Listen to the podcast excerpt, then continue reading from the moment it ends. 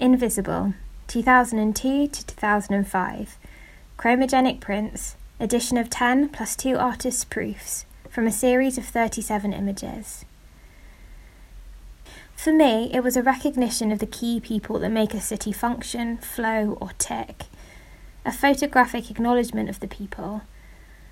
I was thinking of the city as a giant clock, and these were the people making it tick, but they were invisible. Stephen Gill.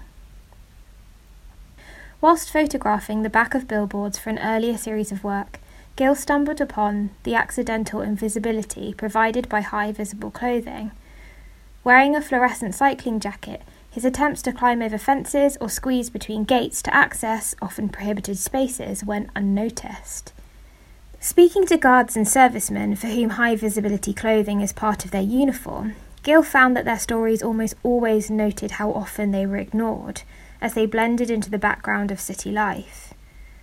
Bringing these unsung heroes into focus, Gill's images point us towards something that we have seen but perhaps never really noticed. Even though these colours were designed to make people stand out, they have the opposite effect.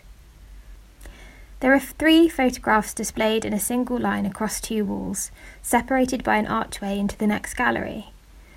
One image hangs to the left of the arch and two to the right.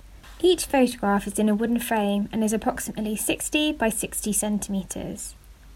These works from a series of images of urban city landscapes, including busy roads, car parks, and railway lines. In each of these images, there is a person or people in fluorescent high visibility clothing. One image shows a person wearing fluorescent orange overalls walking behind a fence.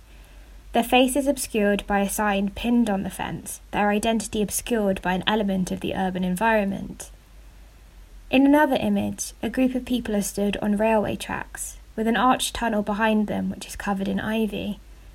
The banks on either side of the tracks are covered in trees and plants. They are all dressed the same in orange overalls and white hard hats. They are stood in the distance, so their faces are unidentifiable.